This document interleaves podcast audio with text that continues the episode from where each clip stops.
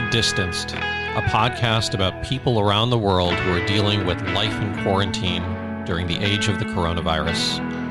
I'm your host, Sunil Rajaraman, and I'm recording from my home in San Mateo, California.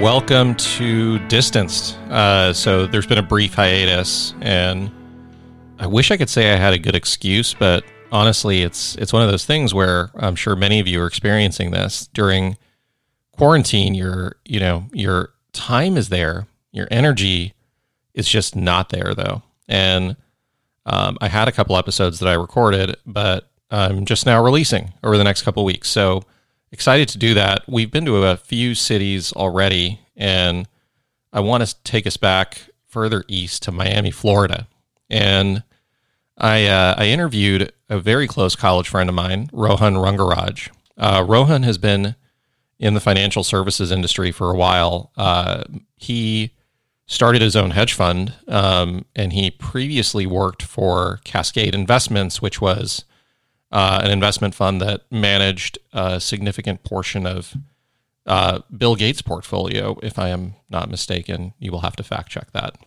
Um, but but Rohan is a very, very, very smart guy. And, um, you know, I asked him a bunch about what's going on in Miami, but I also want to just know what's going on in the market uh, right now. And there is this increasing disconnectedness between what we perceive to be the regular economy and the financial economy.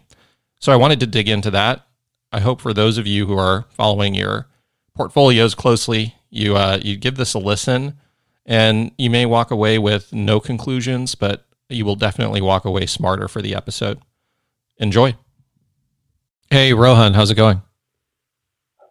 Doing well. How about yourself? Uh, yeah. I mean, another another day here under the books. So I feel like I need to start doing one of those tally symbols or or something. I have no idea what day we're on at this point. Time has become a amorphous concept these days. I mean, I've told you before that, well, going into this whole thing, that because my company's based in India, uh, we were preparing for our annual board meeting. So I was getting on calls that were starting at around 11 p.m. over here and lasting till 2, 3 in the morning. And then all of this started, and I canceled that trip. But I told you I'd gotten a Peloton at that same time. So now I start working out at like 11 p.m. Uh, on a lot of nights, and it's just sort of the most bizarre thing. I'll be working and working out till like past midnight a lot of nights, and sometimes just to get the check mark on my Peloton workout calendar thing for the day, I make sure to start a workout by 11:59 p.m. And there's so many days that I've started at 11:59 p.m. But still managed to get in at 30, 45 minutes or whatever. But then like I'm up till 3 a.m. So time is just kind of gone by the wayside here for me, it's gotten a little bit more predictable in the sense that um, I'm actually going to bed earlier, uh, and I think the experience is a bit different with, you know, two young kids, and at the moment I'm not working a full time job, so um, I'm just tired from you know kind of dealing with them. I'm like I just don't feel like doing anything, and so I go to bed early and I wake up a lot earlier. So are you waking up before they wake up or do they wake you up? No, I'm waking up way before they wake up. So I, I wake up at, you know, like 536 now. And that's two yeah. hours before, you know, a solid two hours before they wake up. And I'm able to read a bit. Um, nice. So, uh, you know, we, we talk often and I've, I've introduced you and all of that, but can you, um, tell us a bit about Miami right now?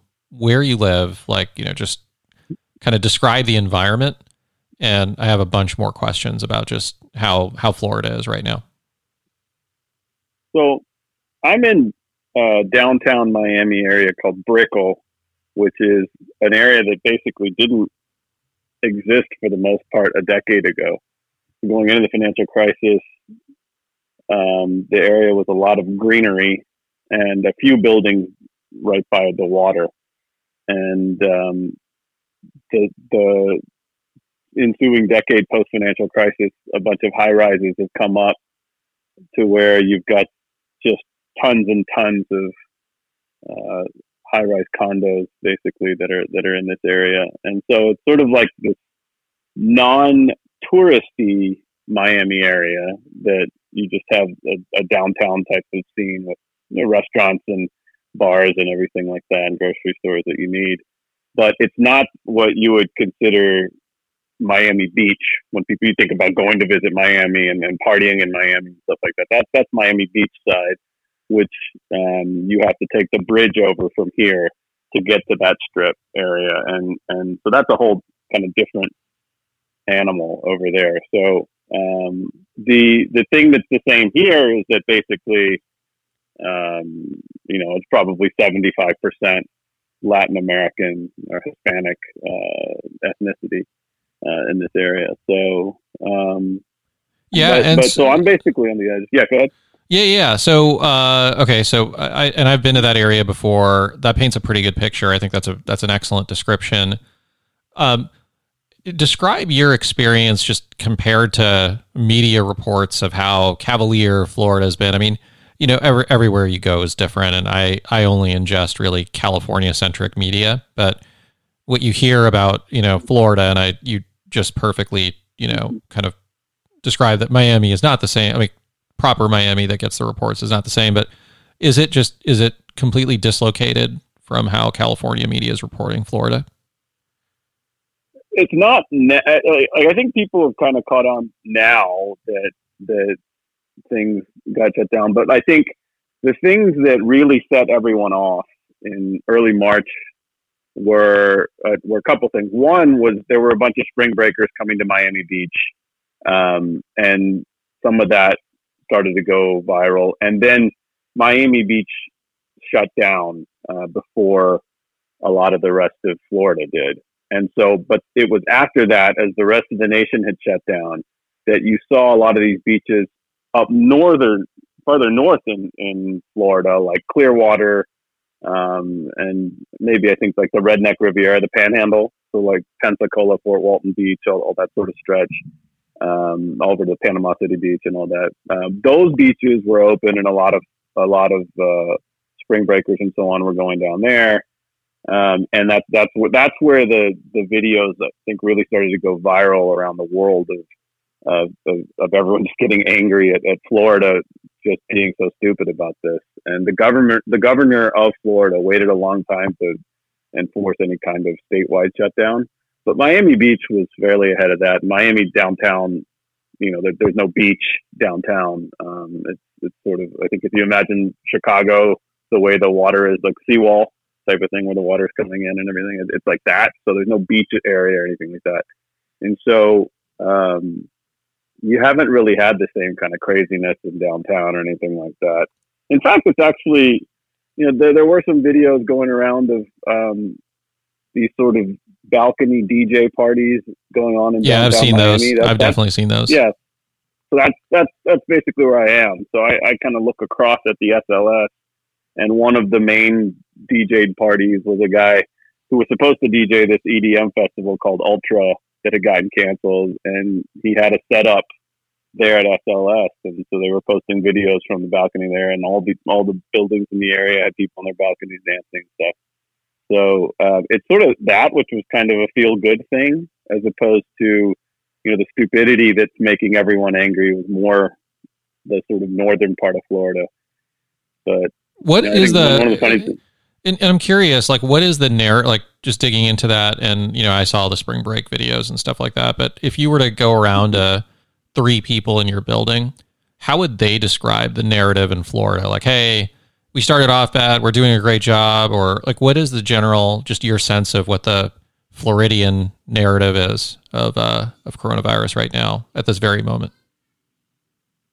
Um, that they're kind of ready to be able to at least go outside and and do so. So so the the fact that the parks opened uh, last week or ten days ago, something like that, that that was a big step in the right direction. But um, you know, you still had the area where I am is fairly walkable with restaurants and stuff, and a lot of them stayed open for for takeout purposes. I will say the Chinese place across the street did close pretty much immediately, unfortunately. But um, but I, I think I think it's it's you know, people are the the fact that you had people participating in these sort of balcony parties, I think people are making the most of it. Um, I think there was early on, like in one of them, for instance. Um, so so David Guetta did one of those concerts, right? The, the big global DJ um, came and did one of them over at the W, and there was a video that went with one guy inviting in like 20 people into his apartment for the big party, and that guy got socially shamed and outcast. So people, you know, because of that, and had to make an apology video and everything. So people are, are fairly, I think here they're responsible about it. They don't want to be lumped in with sort of the tourists and everything like that. At the same time, you know, I, I think they're getting as uh, probably as restless on that front as, as most of the rest of the nation. But it's it's hard. Like it's it's still a it's it's the it's the time of year in Miami where it's not gotten too hot yet, and so you're normally used to being able to go outside and, and walk before it just gets oppressively hot and you can't do anything outside. So I think people are kind of lamenting missing out on that. Uh, to what, a decent extent. And so, in, yeah, I mean, I, I, and I, I have a different perception. I just have this perception that Florida is enjoying, and I, I, I feel like I, I've heard anecdotes, and there was somebody here in California who was explaining to me, oh, you know, Florida, they, they didn't really i mean they didn't lock down until after us and you know all of a sudden their approach is working. Like that that's how the narrative has shifted slightly. I feel like i've heard that in the last couple days. I mean what are the numbers right now uh, to your knowledge? I mean just what you see in the media are they are they decent? Are they comparable to california? Like i just do not follow florida at all. No i don't i don't think we can really uh, i don't think we really say that that they've actually controlled it here. Um, they've they've uh, I think they were they were the governor was slower to to lock everything down, like we mentioned earlier, and so those northern beaches um, were the problem. But like here in Miami, I think they've done a decent job. But again, that's local government uh, doing it. And the problem with Miami, so as they've opened up, they've opened up beaches further north also, um, back up again. Now, if you open up Miami, it's not just that you're going to get people from the United States coming in. Um, just because it's this sort of party destination, you're going to start getting people from Brazil and Colombia and Mexico and and you know the Caribbean countries. I and a lot of international folks will be flying in, um, and so from that standpoint, it's been more important to to lock it down here. So so it is. I think there's got to be a split between Miami and the rest of Florida, um, and how you view that. Yeah. And, um, you know, I, I, uh, I would say that I think give it a, a couple more weeks to see how it goes. You know, you've also had Georgia opening up when people think it's a little bit too early for them to have done it. Um, and, you know, and, and it's not a problem to open up. It's just you have to have the testing. And I'm not really sure that we do. Yeah, well, we had uh, you know the big story in California was Elon Musk opening um, the Tesla factory, then tweeting out, "Hey, if you're going to arrest anyone, arrest me for defying this Alameda County I saw, order." I saw that today. Yeah. So, has there been any further development on there? Have they have they gone and enforced anything, or just kind of letting him do it? I haven't seen anything. Uh, I'm sure. I'm sure I'll get some sort of notification when it happens. I've been following Twitter too much. But speaking of Twitter and Tesla and all this stuff, I mean, um, I you know as I as I said in the introduction, I mean you've been in some form of the investing business, call it, for the past, you know, 20 years. I can't believe it's been 20 years, but it has been that long. Mm-hmm. Um, you know, can you just describe um, what the heck is going on right now? Right. And so I, th- I think, and to distill that down into one question, I have several more. It seems like unemployment is really high, and um, yet stock market is continuing to thrive. What what is the dislocation between those two? And can you explain the difference between the financial economy and just the labor economy? It's it's kind of gotten embarrassingly bad in terms of that disconnect. Um, if, if, if, you're someone in the financial markets, you're privileged enough to have a salaried position in the financial market, that for some four weeks in a row in like late March to April, every Thursday when the initial unemployment claims come out, there would be these numbers of like six million applied for new unemployment claims, and the market would be up like five percent. Um, and it was just sort of this bizarre scenario of well, we expected seven million, six million, and the market's up, and so it's it's kind of this explanation that the market's looking through it, but really, I mean, the top ten percent of income earners own some 85% of the market, right? Top 1% owns 40% of the market. Um, and you look at this sort of 20 million job loss number from last month, and that doesn't even tell the whole story because you had the labor force drop. So the denominator of the unemployment calculation is lower. Um, and so it's, uh, it's actually, it, it, it, if you actually had a realistic picture of unemployed, because even the, the Bureau of Labor Stats, this isn't even just like interpretation. The Bureau that puts out the data mentioned that there is a chunk of, of around 5 million, 6 million people who listed themselves as, as not unemployed, but um, just employed, but not working for other reasons. So these are like people who believe that they're just temporarily unemployed uh, over and above the people who are actually unemployed who believe they're temporarily un- unemployed, you have this other group. So it, it, if you adjust for that, the true unemployment rate is a number that, that compares to like ni- nothing since 1933. Um, so it is, it's not hyperbole to call it a depression for a substantial portion of the American economy. Yeah, yeah, it is. It is really, really bad out there. The uh, yeah, the the underemployed, the the freelance economy. So many people have dropped out of the labor force over the past decade since, um, you know, uh, like Uber and all this stuff. Just the way they calculate stats. I mean, it's, yeah, it's really changed over time, as you pointed out. Um, by yeah. the way, like you so, know, just um, one one yep. thing. I mean, I'm going to ask you a bunch of you know economy related questions of of course to anyone listening to this uh, none of this should be construed as financial advice of any sort. It goes without saying that i am just having a conversation with a friend. So never do that. Uh, never interpret anything as like a stock tip or anything to that effect. But i just i figured i would say that for your benefit. Yeah. I appreciate that. Yep. Perfect. Um, so uh, to, to go back on that and so to, to get to your you know what is what is going on? What's the market looking? What's the difference? The unfortunately, like eighty something percent of people, maybe eighty five percent of the people who are listed as unemployed, believe their situation to be temporary, like that they will get rehired as soon as everything opens back up. And I find that very hard to believe. We've discussed this in the past. I, I like in our conversations that I don't see how 85% of the restaurant industry is going to get rehired. Um, you know, they're going to be brought back on opening with mandated maximum capacities, mandated social distancing. The the whole idea of having a dinner.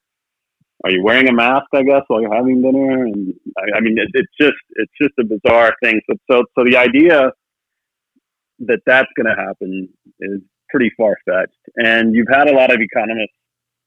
I, I don't know if the consensus anymore is for a V shaped recovery. Um, way they talk about basically just bouncing back the shape of the, the curve. I don't know if I can explain that, but basically um, how how quickly the economy bounces back. There initially was hope that it would be a V-shaped recovery, and slowly more and more economists have come around to say, well, maybe it's going to be more flat, um, but we will get back eventually, type of thing. And I think it's that view that um, that you've got that that it's looking past this sort of one quarter dislocation that there's not going to be uh, second order effects because I, I, think if you have a second wave, which is generally pretty widely uh, anticipated, I, I, don't know that the effects of that are being properly discounted.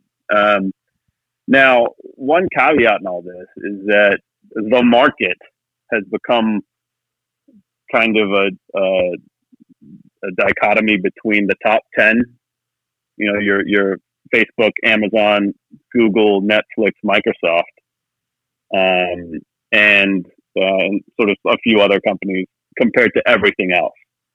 Um, so where you have, um, we've got say the Fang stocks, um, they're they're I think up year to date. Like the Nasdaq, I know I think is now up year to date. It's down about six percent from the high, but a lot of this is concentrated in those top handful of names. Where you have a lot of other things that are still the energy sector is gutted, the hospitality sector is gutted, travel sector is gutted. Um, you know, you, there's a number of, of, of industries that are down forty to sixty percent still. So it's just it's just yeah, so, so going back to this, is so high. You know, going yep. back to the sort of original question. I mean, look, you've been through three pretty significant downturns. Uh, the the o, the 0102 post 11 post 911 downturn, the 8 mm-hmm. downturn, and now this. Um, what what have you like? What did you learn from 01, 02 slash 08 uh, that you know kind of helps inf- inform your opinion now like what is applicable from those downturns and what just appears totally out of whack? So the 01 downturn was sort of the aftermath of the tech bust right? The, the dot coms we had the hugest bubble of companies that weren't earning any money that um, that were go, being able to go public with these shoddy business models and people would finance it. And then that all burst. Um, but then the second order effect, as that, that went on, we, we had the, um, Enron, WorldCom, entire, the, the whole energy complex kind of, all of that just kind of came to a head, uh, that following year. Um, and that, that Enron and everything like that was going on actually just around the time of 9/11. Like it, that didn't, um, if I recall correctly, it was it was before, right before all that. I was actually in an energy conference in New York on 9/11 that I'd flown out to. So you and I were roommates in Seattle. I remember that. that. I remember that. Um, so, um, but uh, so, so that that you had kind of a it, it was an it was an equity bubble that burst and then some fraud came out and everything like that. But there, there was, looking back, there was actually, you know, people like to define recessions as two consecutive quarters of negative GDP growth. Um, but uh, that's not actually true. And in fact, that recession, there wasn't two negative quarters in a row. Um, so it was just the one quarter of negative growth. So, um, but anyway, that, that one was one where a lot of debt had to be dealt with. You had the automakers' pension liabilities coming up and everything like that, and and and it was it was more kind of a, a an inventory cycle, the equity bubble burst. When going fast forwarding to 08, you had credit build up, and we all know the subprime crisis. Everyone watched The Big Short or read it, um, and kind of familiar with with what led to that. That was a a credit build up and a credit collapse. Now, the problem with that, what what happened there was, as we know, nobody went to jail. It was a it was a credit crisis that was precipitated by the financial industry, and really nobody paid that much of a price. Um, the there were bailouts and there were governments taking you know getting some equity, um, and uh, but but for the most part, um, in that one, you had kind of a socialism of losses, right? Capitalism for the poor, socialism for the, like, you know, or capitalism when it's going well and socialism when we need losses. So, uh, yeah. So, um, yeah, yeah. So, so I'm just trying to maybe perhaps combining two, two thoughts here that are incoherent and you can push back on it. I mean, okay. So, so the credit crisis doesn't seem to have gotten any better over the past 12 years. So that was my that was the thing. As we talked back then, I, my biggest gripe back then was that we solved a credit crisis by incentivizing more debt. Right? We've had a decade now of zero to one and a half percent interest rates, and that one and a half was only in the last two years. Um, so, so largely zero percent interest rates basically for a decade. Um, insane fiscal spending, uh, deficit spending, and through all of that, our GDP only grew around 2% a year, maybe 3% in some good years. Um, so with that amount of spending, it, it, it it created a system that was has been very fragile. Um, and so, so there are folks these days who talk about the perma bears, people who've been bearish for you know 15 years, who were right about the last one, but have been wrong for the last decade, and you know are trying to claim that they were right about the pandemic. I, I don't. I think that's unfair to those folks because nobody was calling that a coronavirus is going to come and cut out the global economy. It, it was that you're sitting on a a pile of debt that didn't get properly addressed after the last crisis. That that you've had easy interest rates for a decade that's caused basically if, if you're a responsible saver and, and you have a lot of cash, you're earning nothing on your bank account. What do you do? Like if you're earning nothing in your bank account, you kind of have to go do something with it, and you put it in the stock market. And so that's driven up the market over the last decade. And some of it has been very much worthwhile, right? It's, it's allowed things like, you know, Google stock, Amazon stock, everything is done well in the services. They make money. Um, Amazon can make money when it wants to. Basically, just turns a, a, a flips a switch on, on, a quarter when it wants to make money. But, but, but you know, it's allowed things like Uber to happen and everything like that, and get financing and everything because there's so much money available. Yeah. Um, so, so, and, uh, and maybe, maybe I'm um, kind of projecting or not drawing the right conclusions here, but I feel like with every one of these downturns, there has been some sort of cataclysmic event, you know, whatever, 9 11, 08, the Lehman collapse, you know, whatever. But uh, like, it feels like it was an excuse for stuff to go down because if you just think about things logically, I mean, it feels like at least, you know, w- America's been getting in more and more credit card debt for, God, I mean, how, however long. I, I read the stuff on some low percentage of Americans have emergency savings for like a five hundred dollar expenditure. I don't even know. Like, I feel like I've read yeah, so many articles about that. Um, right, something like fifty three percent don't have three months worth of cash. Um, and so is it can, that they can tap? Is it really COVID, or is it just like okay, we just every now and then, uh, like as a society need some sort of cataclysmic event to relieve pressure for stuff that's already happening. And in this case, it feels like more and more wealth is accumulating to the top people. They're actually being financially responsible and investing in in capital. Um, whereas, you know, like the American consumer who is a middle class earner or or less has just been getting in further and further debt, and we just needed to relieve that pressure somehow. Well, to to to some extent, I mean, you can't really blame a lot of the the lower part of the scale because wage inflation there has not been commensurate with you know the, the sort of cost of living. And, and to clarify, by the way, to clarify what I'm trying to say, yeah, wage wage growth's been been abysmal, but but my my clarifying comment is just like the system is not working, and yeah, it's, it's going to take 20 percent unemployment for you know for people to realize like at the top that the system is not working. And oh, by the way, I actually don't think the stock market going up is necessarily a good thing. Uh, you know, even though I am, you know, a stockholder and I've benefited from it somewhat, and you know, I am assuming so have you.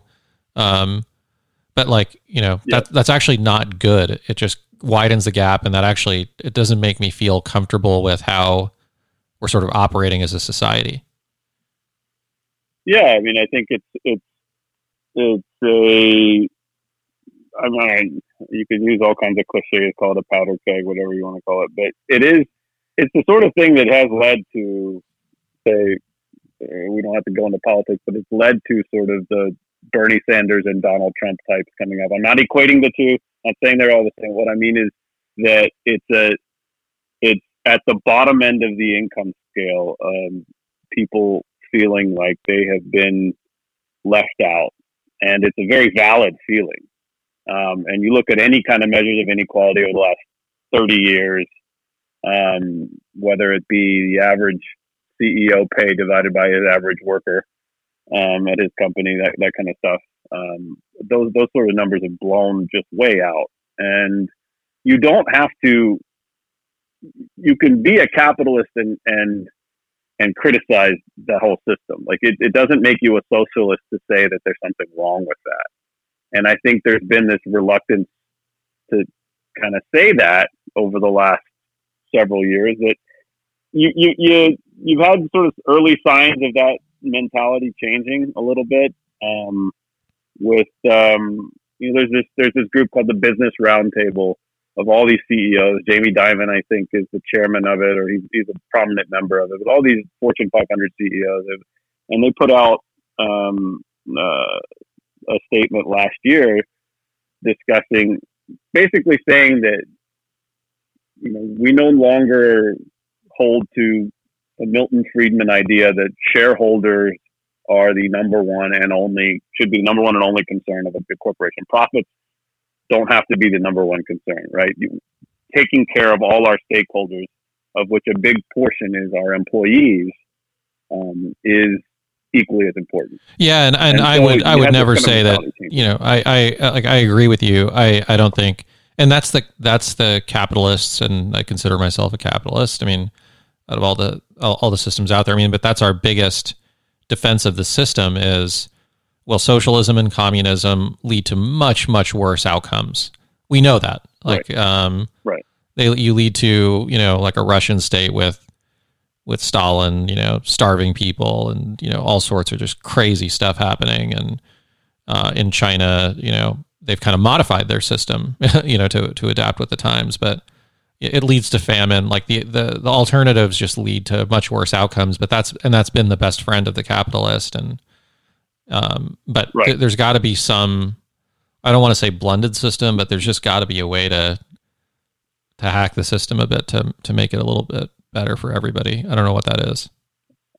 Yeah, I mean, I, I don't think it's you know it's, it's it's heretical to say this in a lot of sort of Republican circles, right? But there's it it's maybe you do need a minimum wage that's a lot higher in a lot of places. It doesn't seem to have destroyed the Seattle economy, and they seem they put one in. Didn't San Francisco also put one in? Yeah, I think um, I think we we have a well, yeah. So I I don't know enough about San Francisco law per se, but I mean, I just know okay. like statewide minimum wage is higher in California than in other states, but still not like you know, right. it's not that great to live off of. Right, exactly, and and just to me, to me, the the most the the craziest thing um, that really first struck me about this was like when we were in college.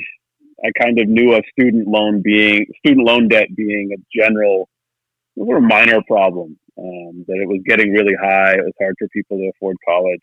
And then I saw the chart like 10 years after we graduated. We graduated in 01, right? So maybe like 10 years later.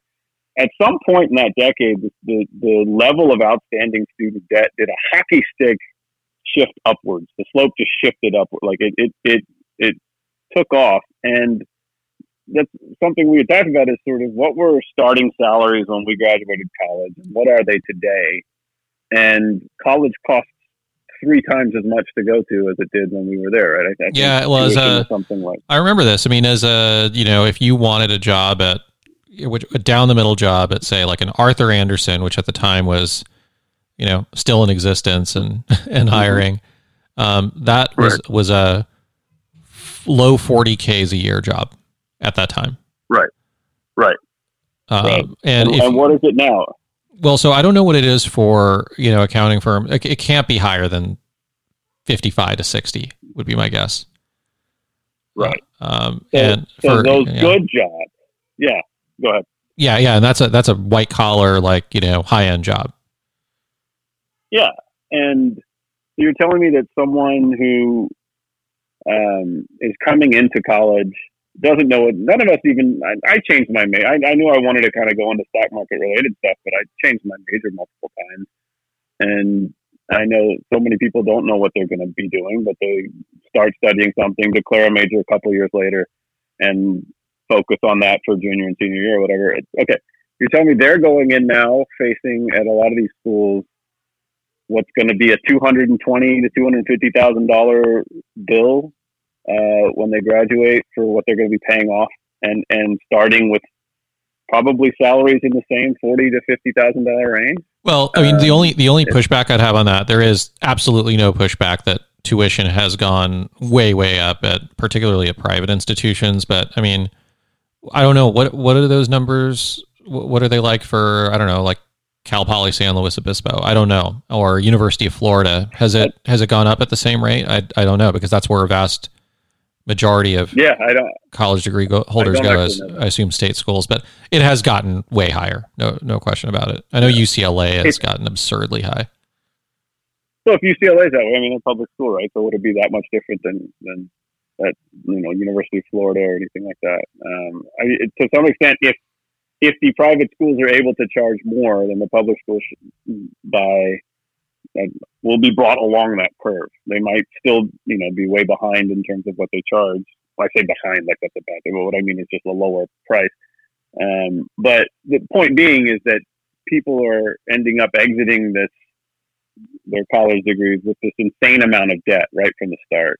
And um, but but to, to, to bring it all back to the whole thing is just sort of you're facing these multiple avenues of having a lot of debt without the uh, the real ability at the um, for the masses at the beginning of their careers to, to be able to face that down and, and pay that off for a lot of them. So it's it's resulted in you have these sort of um, like now a new a generation who doesn't view socialism as a bad word, right?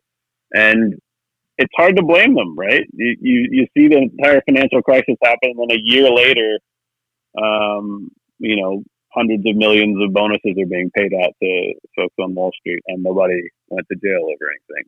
Um, and so now you've come to this time where we're 10 years post financial crisis, debt has continued to build up.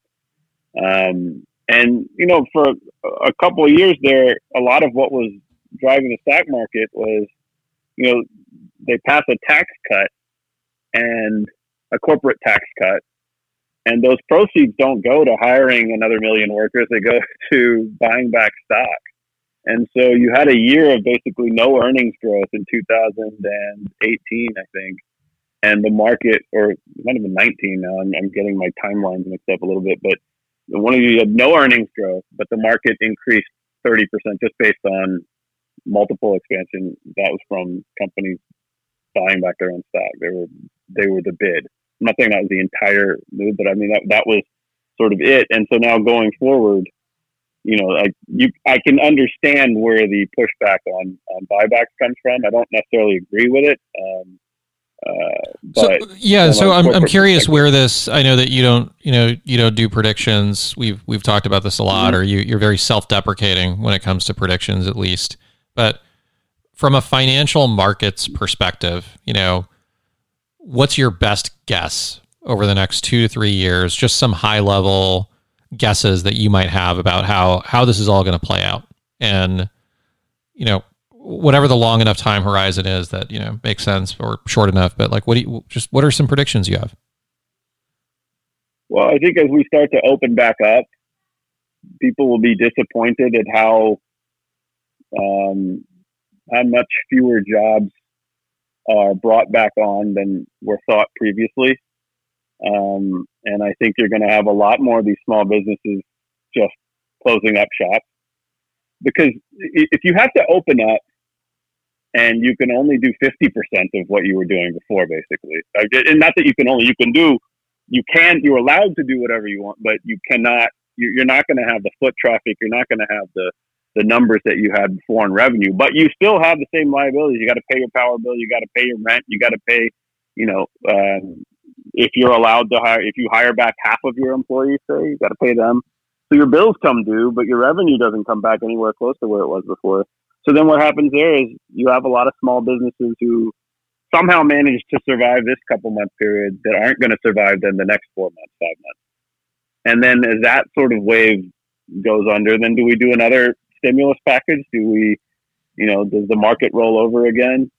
Um, I think, I think it's hard to see the market continuing to just go higher from here. One of the about the only reason I would believe that the market is going to just continue going higher is that so many of the guys on Reddit's Wall Street Bets forum uh, have bought puts betting on the market to go down. And that, that to me is like just be a contrary indicator like, oh, I guess the market's going to go up because these guys are all in on it now. Um, it is a pretty widely held view that the market has to go back down. So I would say just from that sentiment, just, just from that, it would seem that um, that that could sustain the market going higher for a little bit, but it would still be disconnected because I can't see any way that the real economy is going to be anything close to where it was this January. No, it doesn't. It just doesn't make years. any sense. I mean, yeah. uh, like you said, when you take away large chunks of the economy, like travel, et cetera, et cetera, it's like, where do people spend their money? Like, you, you mean the people who have money, where do they spend it? The people who don't have jobs, like they're not going to be spending money. So it just would follow. It just seems that you see a significant contraction in GDP. I have a, I have two so, questions. Well, well, go ahead. Go ahead on that point. I'm curious. Well, I was just going to say, like talking about you, you saying the people who don't have jobs. Now remember that they have. There's been a um, increase in unemployment benefits is six hundred dollars a week over and above what you would normally get, just to make sure people are whole on on what they were earning before. But that runs out in like July. Um, I don't know what the political will is at that point to do another program of that magnitude because there are a lot of people who are angry at reports where they see that certain people um, and some percentage of the population, and it's very real, these aren't fake reports, that, that it is more economically beneficial for them to be unemployed and to get that extra $600 a week than it was for them to be employed prior.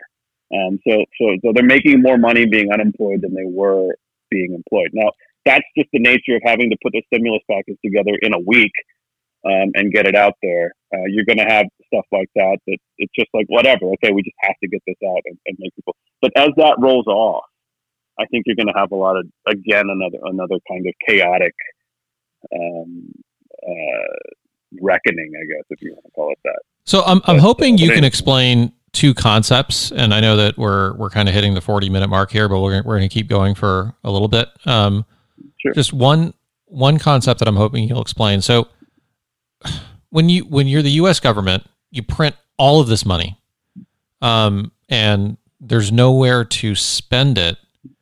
Like, wouldn't it, it like isn't this inflation? Like, doesn't this devalue? Like, what? Just explain all the dynamics that happen there because it, it just feels the reason the reason this isn't near term inflationary is because this is not this is I shouldn't call it. I, I, don't know if I refer to it as a stimulus package, but I, I, I shouldn't really call it a stimulus package. It's a rescue package. It's replacing. It's literally just replacing lost income for people. Um, in some cases, making them more than whole. In some cases, making them about whole. In some cases, just kind of covering a little bit of what they didn't have before. So, it's it's it's a replacement package, and it's a it's a support package, not a stimulus package. And what that means is that the difference between that and say um, issuing a trillion dollars in debt to go build bridges, build buildings, build you know reinforce highways, everything like that um, across the country. That kind of stuff has a multiplier effect, right? That that that, that it it creates jobs, it creates more spending, that's your traditional multiplier effect in macroeconomics. Just replacing lost income by literally just handing out money to folks, that that is a necessary and humane thing to do.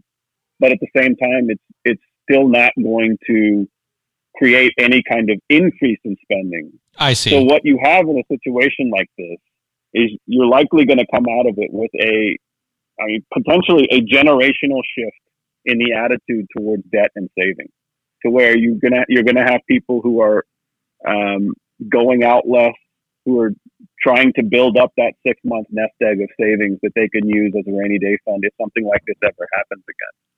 But didn't um, that and happen? So, and isn't that bad? Like, so didn't that happen in Japan? Um, and um, I my, my history fails me here, but didn't this literally lead to a crisis in Japan? Japan's situation was uh, actually quite uh, yes, to answer the question, yes, they did have huge fiscal stimulus and um, and monetary stimulus back in the early '90s. The market, their market peaked around late 1989. I mean, there's the old anecdote that the Emperor's Palace of a couple acres or whatever it's on was worth more than the entire state of California. I think that's urban legend, but um, it was it was that level of of inflated bubble in Japan that then dropped uh, over the course of you know years. It, it immediately dropped, and and apparently, I, from what I understand, real estate values in Japan dropped ninety percent peak to trough, which is to, to me insane. Like if you lose ninety percent of the value of your house, you know you're you're we've never had anything close to that in our subprime crisis, our, our housing crisis last decade.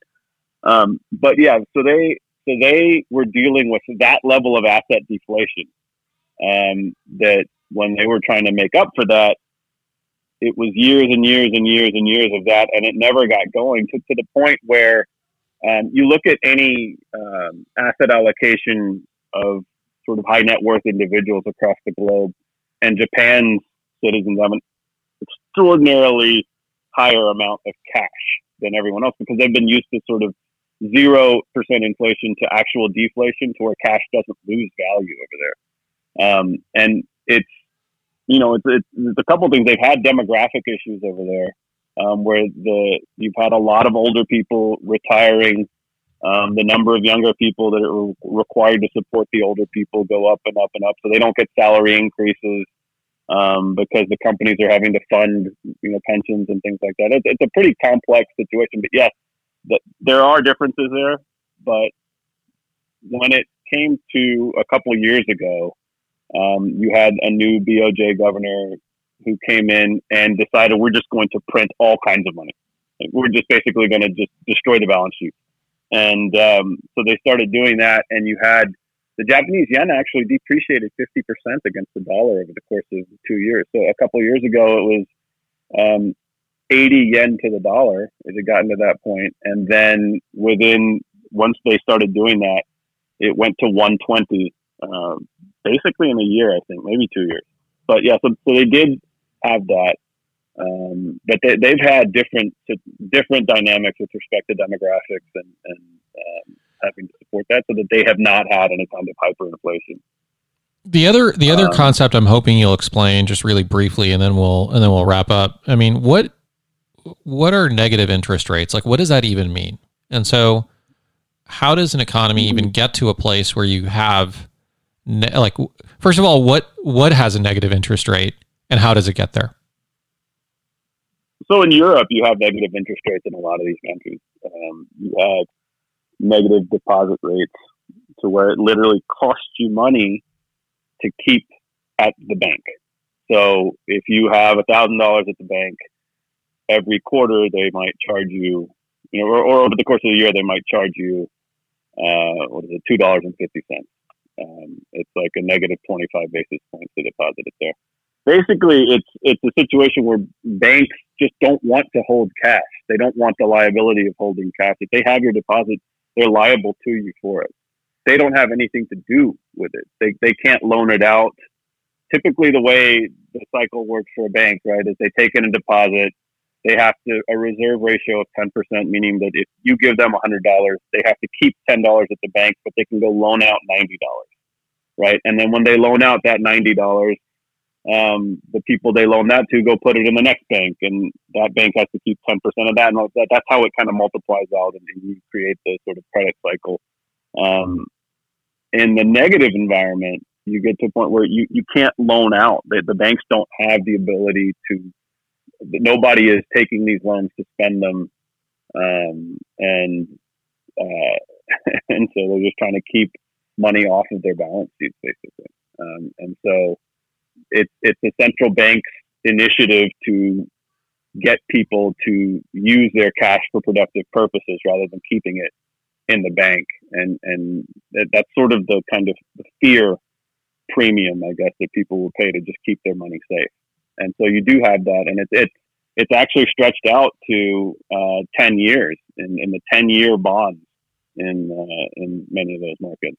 So That's scary. It's, it's, not out of the yeah, it's not out of the question that the United States ends up there. Um, so I want to I want to get your closing thoughts. I mean, this has been really informative. I mean, I, I know you and I have these conversations, and now we're just basically recording one with perspectives on financial economy, et cetera. But you know, what non-financial financial advice, since we already disclosed none of this should be taken literally, um, would you just overall give, you know, anyone, either the government, an individual, whatever, like what are just some common sense things people should be thinking about at the moment?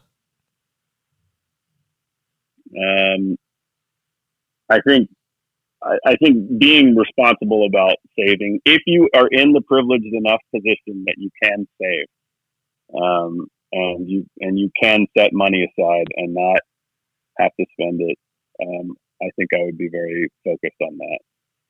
Um, so that that would be. So, but you're saying from a non-financial perspective? I'm just. So that, uh, like I, I'm just kind of. Yeah. No, that is that is good. So save more is a big takeaway. Um, any other takeaways like what you know?